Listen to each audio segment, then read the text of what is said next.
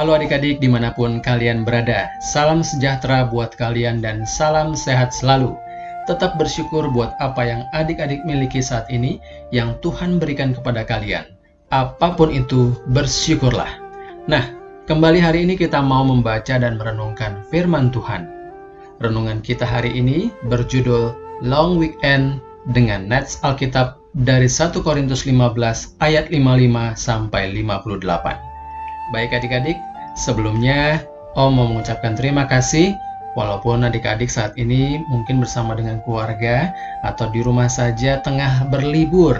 Nah, tapi tetap ya, membaca Alkitab dan berdoa tidak ada liburnya. Baik, sebelum kita membaca dan merenungkan firman Tuhan, mari kita berdoa. Tuhan Yesus, saat ini kami kembali membaca dan merenungkan firman-Mu. Terima kasih ya Tuhan, berbicaralah melalui firman-Mu, kami siap mendengar dalam namamu Yesus Tuhan dan Juru Selamat kami yang hidup. Amin.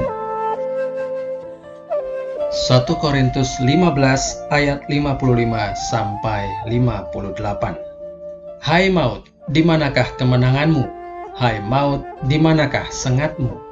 Sengat maut ialah dosa, dan kuasa dosa ialah hukum Taurat tetapi syukur kepada Allah yang telah memberikan kepada kita kemenangan oleh Yesus Kristus Tuhan kita. Karena itu, saudara-saudaraku yang kekasih, berdirilah teguh, jangan goyah, dan giatlah selalu dalam pekerjaan Tuhan, sebab kamu tahu bahwa dalam persekutuan dengan Tuhan, jeripayahmu tidak sia-sia. Demikianlah firman Tuhan hari ini. Adik-adik, fokus renungan kita hari ini ada pada ayat 55 dari 1 Korintus 15 yang berbunyi, Hai maut, di manakah kemenanganmu? Hai maut, di manakah sengatmu? Adik-adik, ada sebuah cerita percakapan antara Jessica dan Ambar. Ambar bertanya kepada Jessica, teman sekolahnya.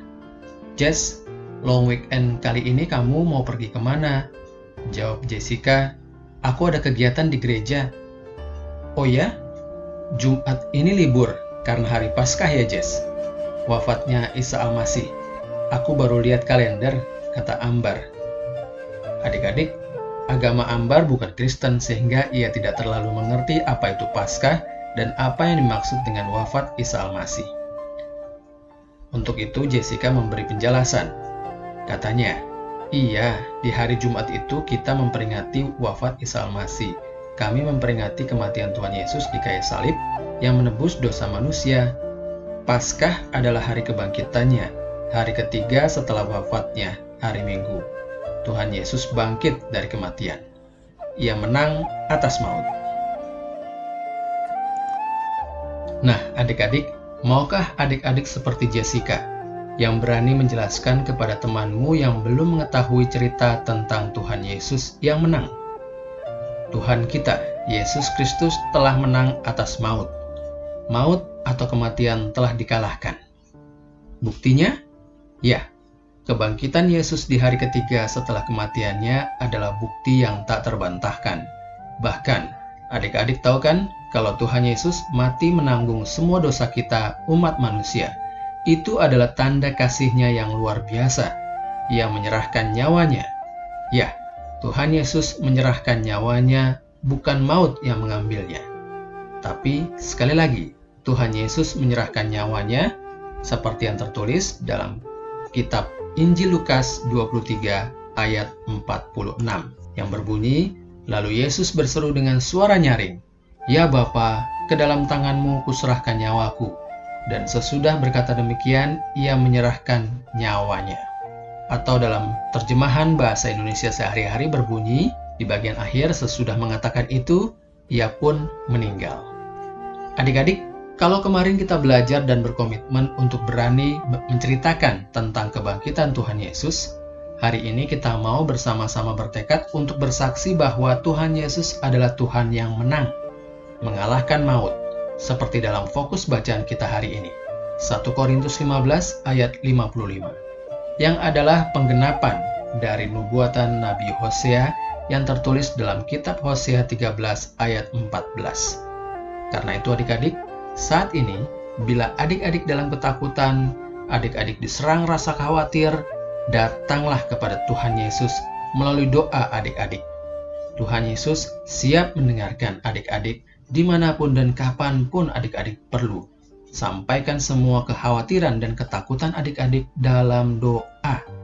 Minta kekuatan daripadanya, dia pasti berikan kepada adik-adik. Karena apa? Tuhan Yesus adalah Tuhan yang menang. Kita berdoa. Bapa di surga, terima kasih atas pengorbananmu yang begitu mengasihi kami umat manusia, sehingga rela mengorbankan putramu yang tunggal Yesus Kristus untuk mati di kayu salib dan bangkit pada hari yang ketiga, sehingga barang siapa yang percaya kepadanya tidak akan binasa, melainkan beroleh hidup yang kekal. Terima kasih Tuhan, kami bersyukur atas semua yang telah Tuhan Yesus lakukan. Tuhan Yesus yang bangkit, Tuhan Yesus yang menang, mengalahkan maut. Dalam nama Tuhan Yesus, kami sudah berdoa. Amin. Demikian adik-adik, renungan kita pada hari ini. Sampai jumpa besok di renungan harian berikutnya.